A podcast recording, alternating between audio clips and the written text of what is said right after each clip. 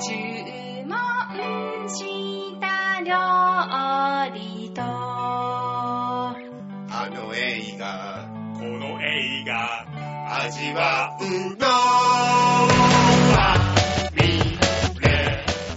ファミレス映画館をお聞きの皆さん、こんにちは。漫画家の吉泉智彦です。どうも、南です。さあ、もうね、くがつも終わりですね。そうですね。やっと涼しくなってきてね。ええー。どうですか？いや、でも、じゅうがつからいろいろと変わりますね、なんか。あの、うん、もう、スーパーの値段も一気に変わるじゃないですか。ああ、なんかね、発泡酒が高くなるっつってね。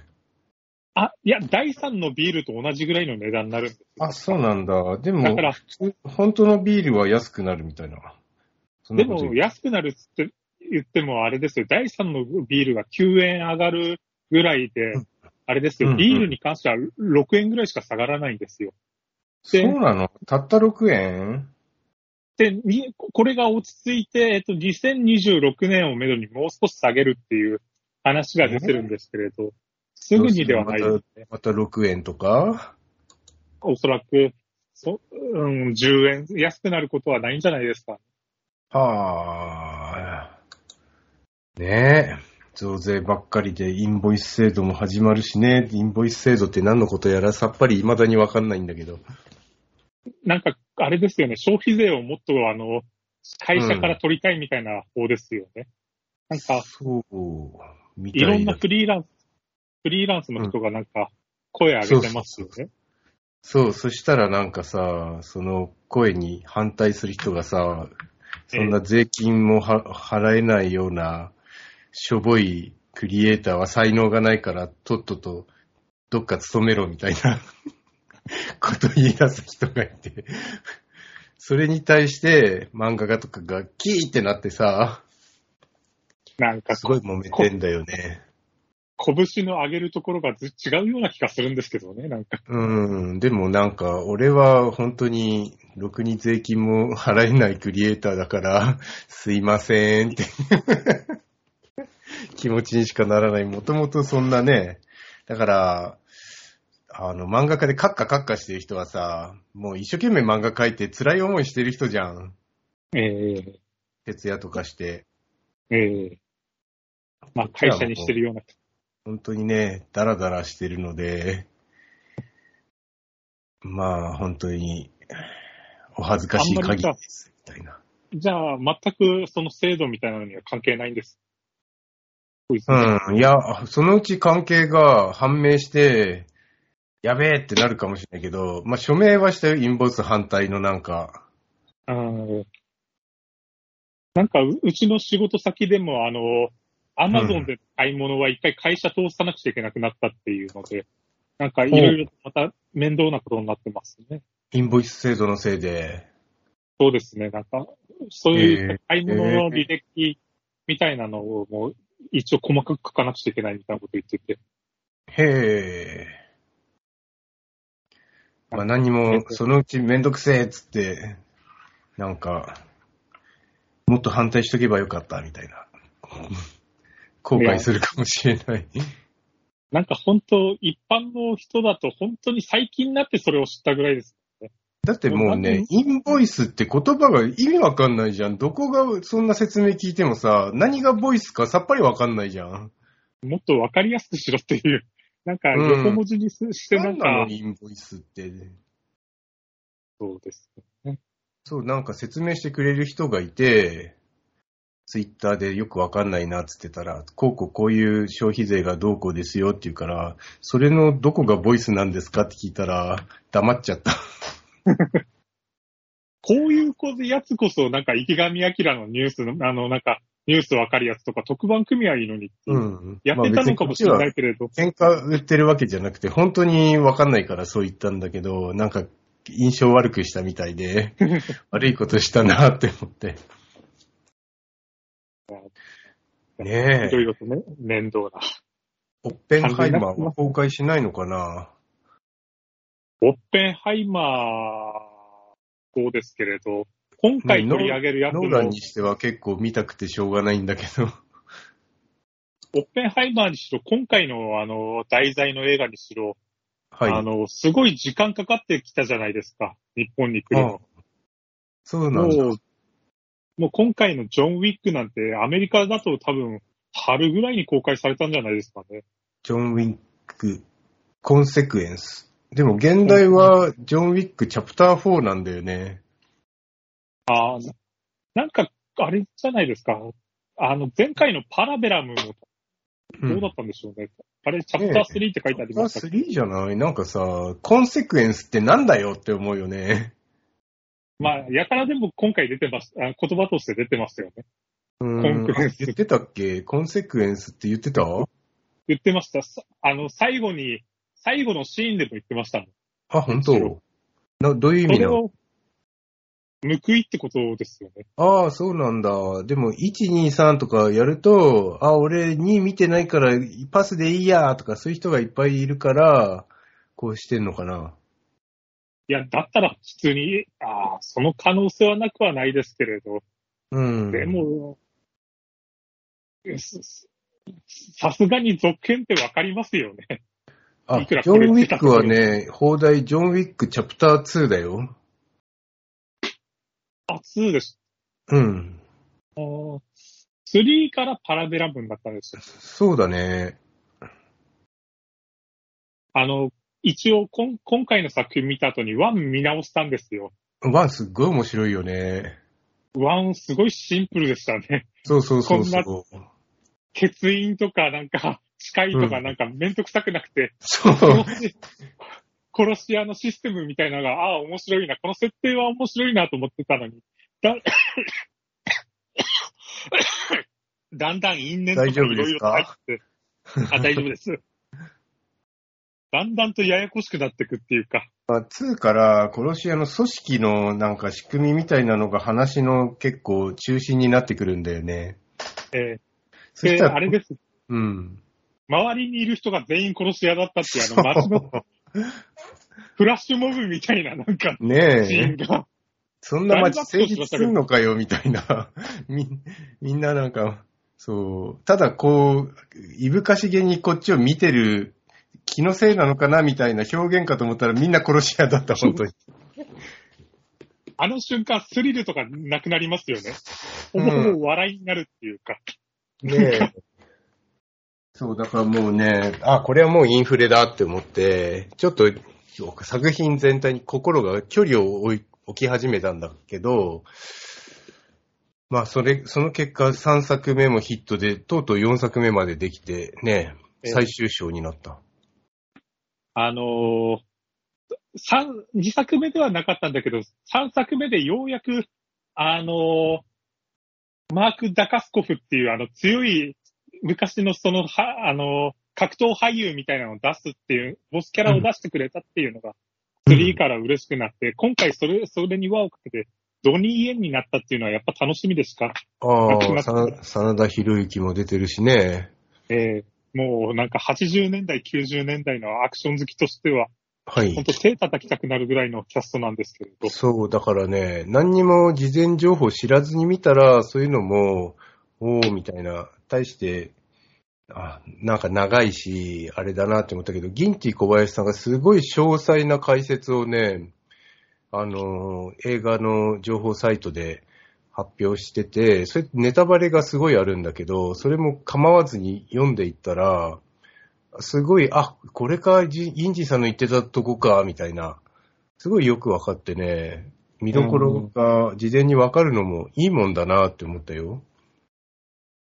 今回はでも、それあった方がいいかもしれないですね。この長さで。まあ本当、うん、にじかんよんじゅっぷんで、おえーって思って、そんなに思い出ないジョン・ウィックににじかんよんじゅっぷん、さんじかん近くももう付き合い、付き合ってらんねえよって思ってたの。そうですね。あと、個人的に俺、あれやめてほしかったなっていうのが、ポニーキャニオンってあんまりこういうことうまくないよなっていうのが、あれなんですよね。階級のポニーキャニオン。うん。これまでのあらすじっていうのがなんか、うんうん、若干滑ってる感じじゃないですか。ああ、でも会ってくれた方が助かるよ。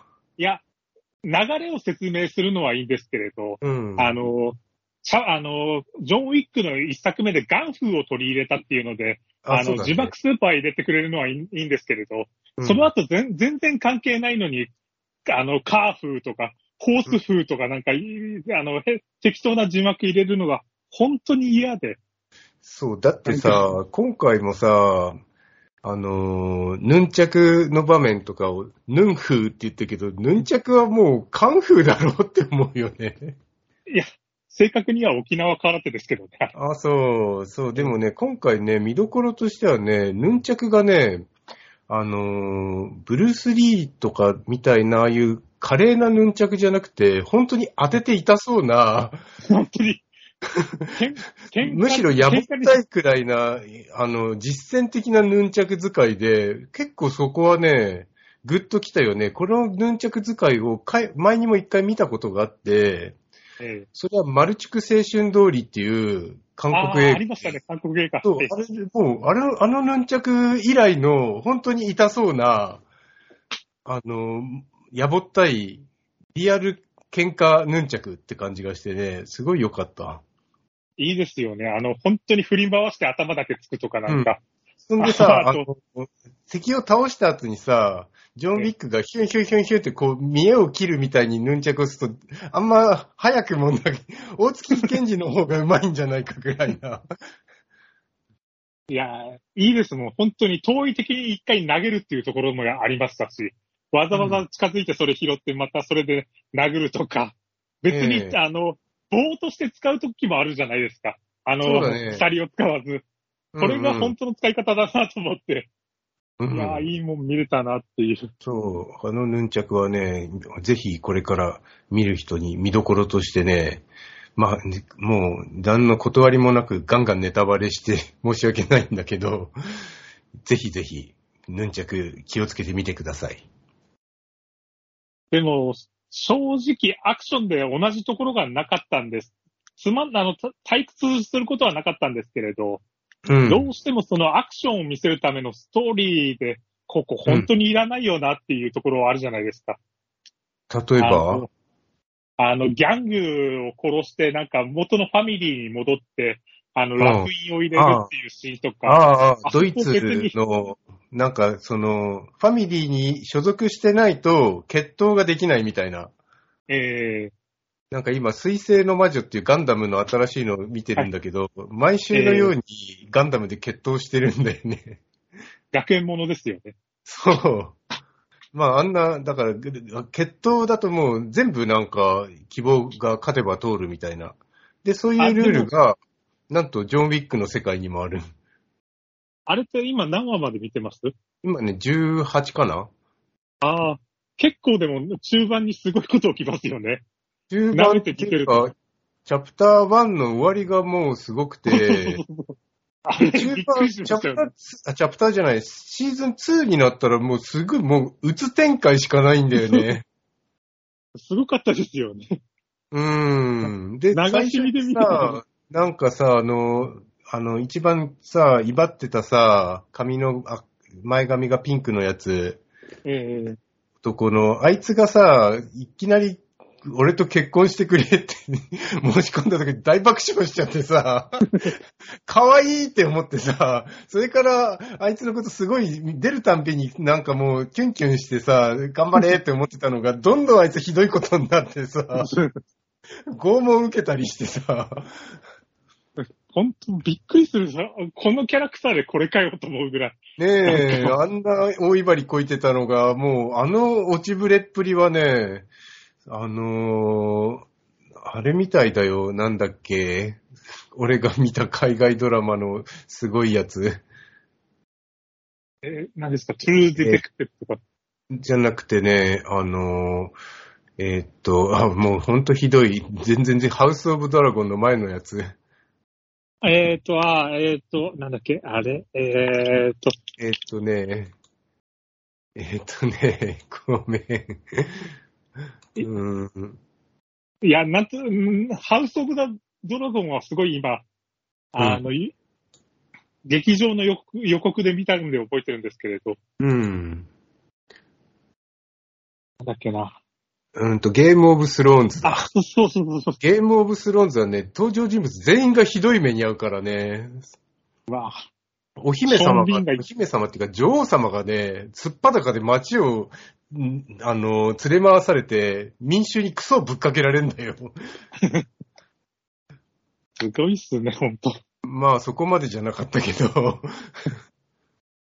まあでも、ジョン・ウィックの話に戻りますけれど。はい。はい、なんか、あそこの話って結構取ってつけた感じがしません、なんか。そうだね。あれ、確かにいらないっちゃいらない感じもするね。ただ、なんか、ビジュアルですごいかっこいいなと思ったのが、あのカード配るシーンで、うん、なんか、俯瞰から撮って、撮ったシーンがあるんですけれど、うんうん、あの、上で回ってるあの、扇風機が、あの、影で、あの、ジョン・ウィックの首をずーっと切ってるように見えるっていうシーンがあるんですけれど。うん、あ、そうだ、あったっけ？いや、めちゃくちゃかっこいいんですよ、そこ。なんか。ああ、もう全然覚えてないや。カードゲームしてるはずなのに、ジョン・ウィックはずっと、なんかその影で首を切られてるような感じのシーンがあって。はあ。うわ、あれこのシーンかっこいい。ドニー・イエンがさ、ポーカーしていいのかって、見えてないじゃん。どこまで見えてるのかが本当にわからないっていうか。ねえ。ね、でも目を抜いたとか自分で抜いたって言ってるんで。うん。まあ、全盲なはずなんです。決闘で負けたんだよね。違ったっけ？あ、違うな。あのー、なんか、あれを間違うなって言ったんだよね。引きどころを間違うなみたいな。ああ、言ってましたね。うん。なんかこれはドラマかなんか作るのかなっていう感じがしちゃって。ほー。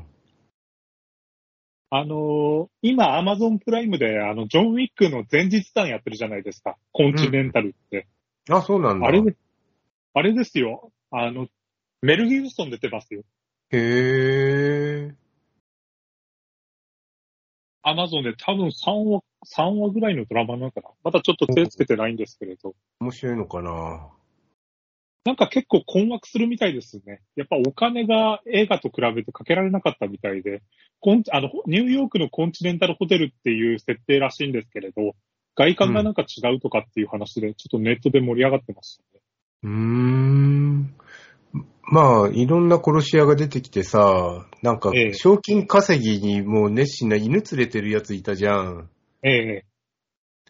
あいつがさ、あいつがもう、ちょっともうハラハラしちゃってさ、なんかこう、そのさ、殺し屋組織のトップのやつにさ、えー、ガンガン交渉してさ、だからもうここ深く関わるとろくなことないんだってばーって思って、全然や、人気もクソもないじゃん。あと、あいつ結構なんか、そこで認められたくせにあんまり、殺しのテクニックねえよなと思って見ちゃうんですよね。まあ、犬連れてるだけで。ところは、あの、手を刺されて、ぐーって引っ張るところ。あそこは本当に痛いと思いましたけれど。うん、うえーってね。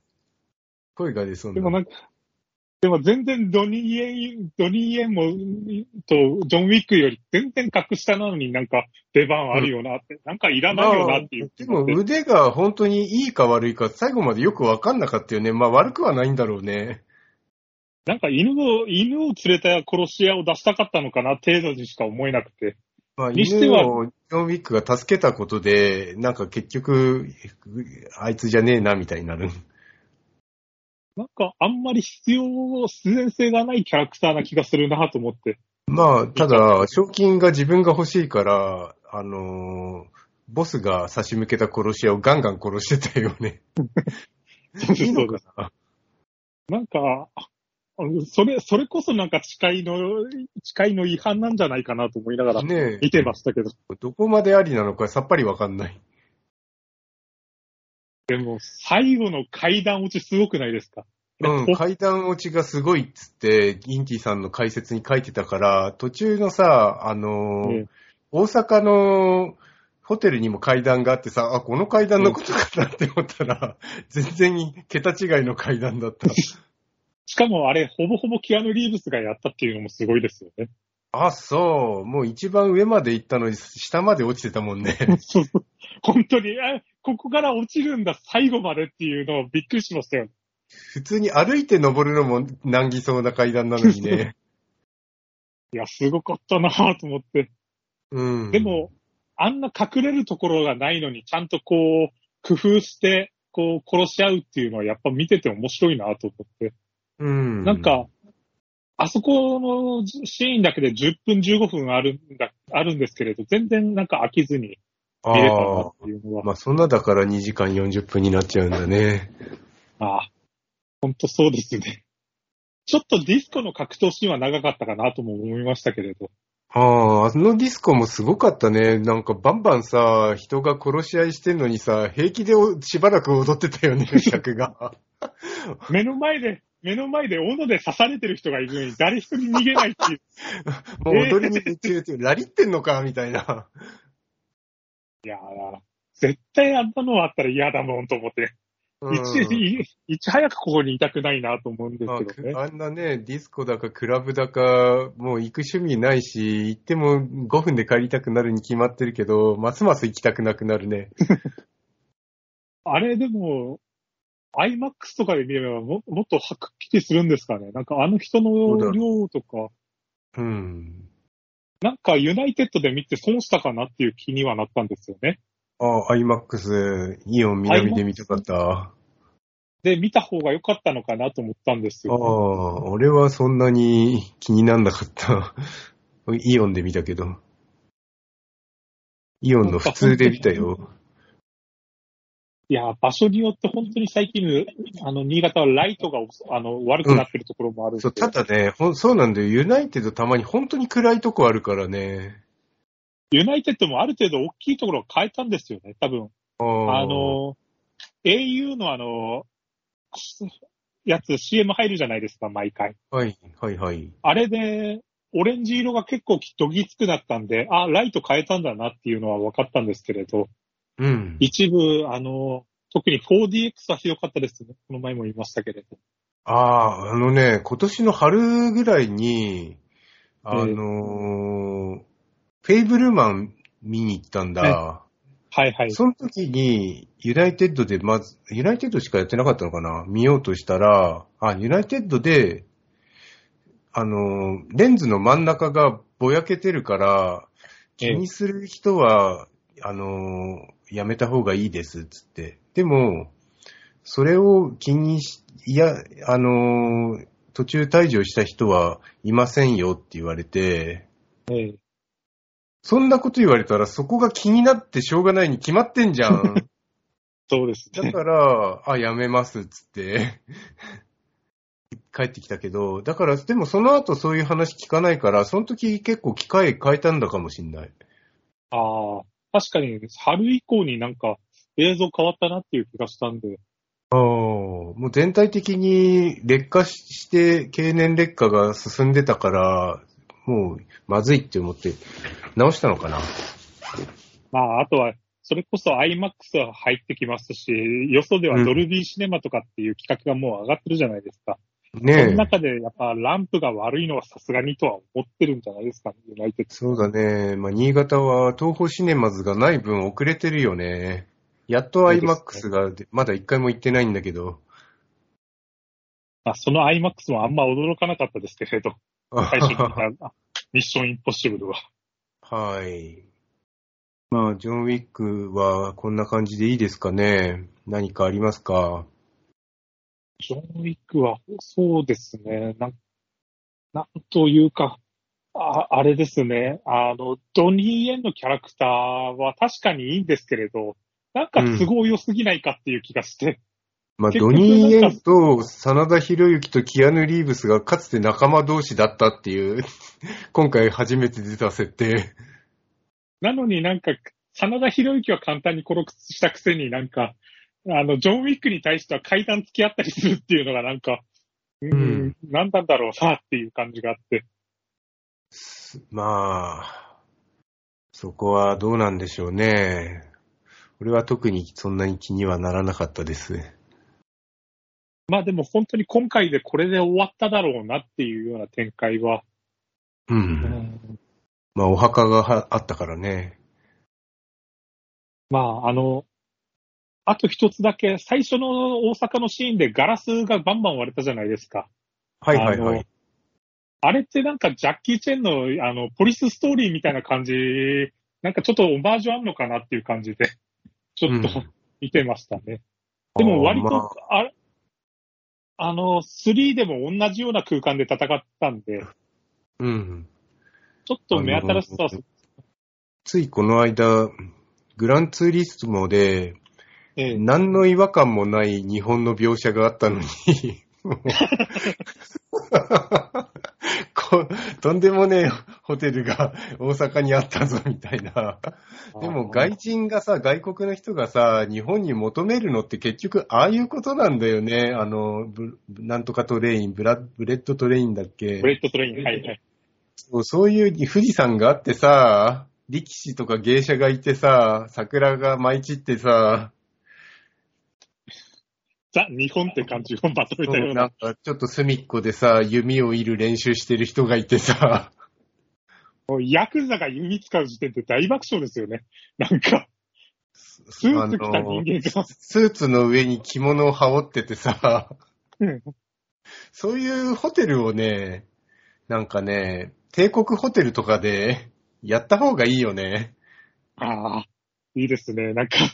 そう、外国人、ど, どうぞーつって。もうみんなお喜びで来るんじゃないかな。もう日本がね、もうものづくりでが、円安、円安でまたものづくりが復活するかもしれないんだけど、えー、そうやってね、観光立国を目指してるっていうから、そうした方がいいんじゃないかな。まあ、あれは作るべきですよね、なんか。そう、景気を良くするために、そう。一応でもあれですよね。珍しいなと思ったのが、あの、山崎がちゃんと出てきたっていうか、ウイスキーの。おう。なんか、そこ、あ、そうだね。なんかラベルを大写ししてたもんね。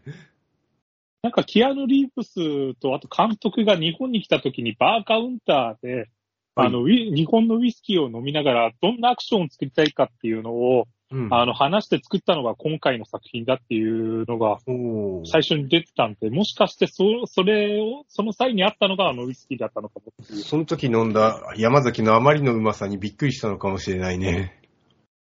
それであんなデカデカと。まあ、真田広之も昔サントリーのウイスキーの シーエム やってたんで、そのつながりかもしれないですけど。うん、まあ、あと大阪のさ、あのー、阪神ファンがみんな飛び込む、ああ、道頓堀。道頓堀の、あの、グリコのさ、ネオンとか、えー、本当映画でしょっちゅう見るようになったよね。見ますね。そう、だからね、ああいうのをもっと大事にした方がいいよね。梅田駅に行けっつって、梅田駅に乗った、あの、電車が、まあ、アメリカンなこと。びっくりしましたよね。あんなネオンが激しい。ねえ、あ、梅田駅ってあんなだっけってもうずっと行ってないから、もうじゅうねんぐらい前はちょいちょい行ってたんだけど、今こうなのかなって思ったけど、どうなんだろう。あれだったらかっこいいですけどね、本当に。うん。ああ、でも、これは何か、もうジョン・ウィックじゃなくて、ここに出てる人の、あの違う話で進むんだろうなっていう感じで、はい。なんかに、に、によって終わりましたね。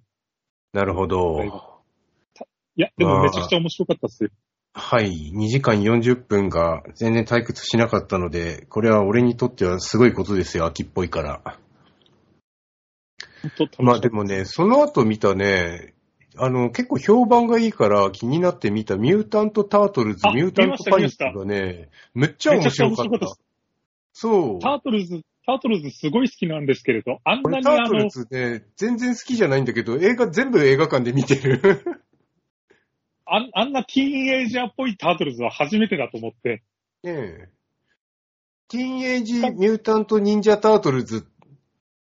ミューってだったよね、昔。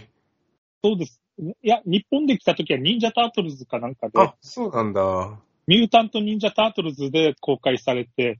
でも、うん、え映画を見るとそのティーンエイジっていうのはどれにも、どれでも入ってて。うん。で、こん今回も、あの、今回は、あの、今回も入ってるんですけれど、うん、今回はそれが感じられるほど本当にティーンエイジャーだったなっていう。そうだね。高校生に憧れを持ってるっていうね。あのー、吹き替えで見たんだよね。ああ。吹き替えで俺ちょっとすごいなんか、ああ、そうなっちゃったのかっていうのがありまして、うんうん、あの、ネズミのスプリンター先生っているじゃないですか。はいはい。あれ、あれ、英語だとあれなんですよね。ジャッキー・チェンが吹き替えなんですよね。おー、すげー。へー。だでも日本のジャッキー・チェンの声優さんって今年引退しちゃって、おー。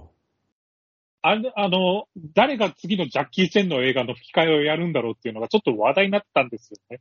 うんうん。その中で今回そのスプリンター先生の吹き替えやってたのが、あの、あれです。あの、堀内健雄さんっていう、はい。に、あれですよ。吹き替えだとブラッド・ピットの吹き替えやってる人で。へぇー。ちょっとそこはす、あの、なんか納得の出来というか、自分の中でそこまで違和感なかったかなっていう。あ、吹き替えで見た。あ、吹き替えで見ました。ああ、なんかでもね、字幕だとさ、結構このヒップホップカルチャーのさ、多分、喋りとか、体の動きとかじゃん。ええー。だから黒人ラッパーみたいな感じでみんなこう、よーよーよーつって、なんか独特のそういう溜め足す感じのさ、変な喋り方をしてたんじゃないかなって、だから、あのー、字幕でも見たいような気もするけど、ええ、まあとにかくさ、みんなむちゃくちゃ喋るじゃん。喋りますね。だからあれ結構さ、読むの大変だよね。そうですね。なんか、吹き替えはうまいことなんか本当にティーンエイジャー感が出てるっていうか、うん、なんかすごいそこも気持ちよく見れて、字幕だったら俺そこまで感じなかったかもしれないなと思って。ああ、そうか。でも字幕も気になるな。まあだからといってもう一回映画館で見たい気はない、さらさらないんだけど、まあでも面白かったわ。あれですよね。あの、本当に進撃の巨人とか普通に出てくるっていうのが。そうだね。うん、まあなんか本当ティーンエイジャーっぽいっていうか。ええー、まあとにかくみんな明るくてね、登場人物がすごい楽しかった。黄色を前としててもいいですし。うん、あとね、マルチバースとかないところがすごく良かった。良かったですよね。うん。あと、あ、マルチバースなくて良かったって思って。あと、サイのキャラクターとか、あれ、敵役で、うん、出てきたやつだったんですけれど、なんかあのアニメ見てると、うん、うわ、敵で、なんか敵にしちゃもったいないなと思ったら、ちゃんと仲間になったのが良くて。気持ちが良くてね。スーパーフライっていうラス、ラスボスっていうか敵の大ボスもさ、別に嫌なやつじゃないんだよね。結構話せるやつなんだよね。話せるやつで。対立はしちゃうけど、なんか嫌いにはならなかったわ。すごいみんな良くて、あの、うん、いいの見たなっていう感じで。そう、見てて気持ちがいい。絵もすごいじゃん。なんか油絵みたいなさ、こう、厚塗りな感じの。あれもアニメ。ところどころクレーム、クレーモアにも見えたりとか、うん、あの、人形劇にも見えたりして、あの、うん、ちょっとカクカクしてる。うん。スパイダーマンのあの、マルチバースのやつあるじゃないですか、今年やった。うんうんうん、あれってい、いろんな、あの、キャラ、あの、タッチで出てくるのもいいですけれど、やっぱ一つ突き詰めてやるのもやっぱりいいなっていうのを、うん、よくわかるというか。はい。このテイストで全部いって、それを極めていくっていうのがすごい見てて気持ちよくて。ええー。かなり好きですね、今回の。はい、よかったです。そんでね、あの、初日にコカインベアも見たんだよね、ユナイテッドで、ね。あ、俺こ、こ、来週見に行く予定です。でなんかね、あのー、そういうさ、こ、クマがさ、コカインを決めて、人を襲うだけの、なんかそういう雑なやつかなってちょっと心配だったんだけど、えー、めっちゃ面白かった。あ、そうですか。ああ、結構心配してたんですよね、あの。うん、そういうなんか安い、安いワンアイディアでさ、もう最後まで行って、はぁみたいなの、低予算映画でよくあるじゃん。ええー。全然違ってち、ちゃんとしたいい映画だったよ。あの、あの確か間違いなければ、あの、監督が、あのリ、リメイク版のあの、チャーリーズ・エンジェルをここ最近作った人で、あ, あ, あれはちょっとあ ん, あんまり芳しくなかったんで。ああ、でも今ね、見た、ピッチパーフェクトツー作った人だわ。だからセンスあるんだ。ああ。もともとでもこの人ピッチパーフェクトに出た人ですよね。ああ、そうか。ええー、すごい人だな。まあでも、ちょっと前回のチャーリー・ゼンジェルが不安要素だったんで、そうだね。どうかなとは思ったんですけれど。あ、えー、じゃあちょっと、来週見なきゃな。そうだね。これはおすすめです。あのー、あれが出てるよ。あのー、えレイ・リオッタが出てるよ。あ、レイ・リオッタも知り合いましたもんね。そうそう。だから、これ見て、レイ・リオッタに捧ぐみたいに書いてて、あれ、そういえば死んだとかなんか言ってたな、みたいな。確かもういちねん以上前に確か死んだ。ねえ。じゃあ、そっか、レイ・リオッタの遺作なんだ、これが。そうだね。なかなかな作品で出てる。いやーな、素晴らしい映画が、で、なんかね、しかもね、コカインがさ、あのー、大きなモチーフになってて、えー、コカインといえばレイ・リオッタのグッドフェローズでしょう。そうですね。だから最後までコカインに振り回されて、映画人生を締めくくる形になって、素晴らしい、いいことだよね。それは映画やっぱ劇場で見ないとダメですね。はい。これは映画館で見て、ああ、見といてよかったって思う。まあ、あの、えっと、タートルズもそうなんだけど、本当見てよかったなって思った映画でした。いや、見たいのいっぱいあるな。あの、今週忙しいんだよ。あの、シネウィンドウだからちょっと見れなかったですけれど、あの、福田村事件もあの、今度西でやるじゃないですか。あ、西でやるんだ。やったー。助かる。なんで、まあ、来月の頭も結構映画付けになるなっていうような。毎週ね、火曜日がシネウィンドウ休みだから、その日に一日中やってくれてんだけど、全部売り切れなんだよ。ああ、すごいやっぱ入ってるって、あの、そうあのウィークエンドシャッフルじゃない、あの、アトロクでも言ってましたもんね。うん、でもさ、シネウィンドウでさ、ぎゅうぎゅう詰めで見たくないじゃん。まあ、そうです。コロナが流行ってるしさ、そう。やっぱスカスカの映画館でしか見たくないんだよ。いや本当西西この前のアリストテレスが本当一人だったのがびっくりしましたもんね。そんなにこけてんだ。いやびっくりするぐらいこけてるみたいですよ。ああ沈黙の艦隊面白いのかな。ああれでもアマゾンプライム制作なんで多分今年中にあの劇場でやると、うん、あテレビあのアマゾンでやるんじゃないですかね。まあ面白いんだったら映画館で見たいんだけど。ああ、なんか賛否あるみたいです。でも奥ひろやさんが、ガンツの奥ひろやさんがむっちゃ褒めてたよ。ああ。そうだ。そう、ピキもあるし、えっと、あとね、ウィンドでね、アフターサンっていうのもね、多分見なきゃいけないやつなんだよね。はい、いや、本当にお金がな、大変ですよ、もう。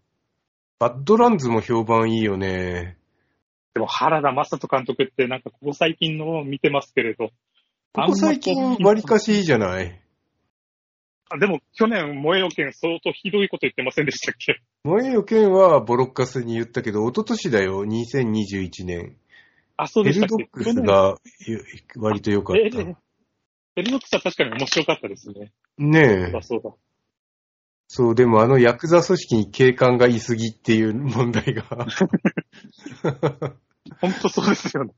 びっくりしました、あれもあれで。警察になった方がいいんじゃないかみたいな。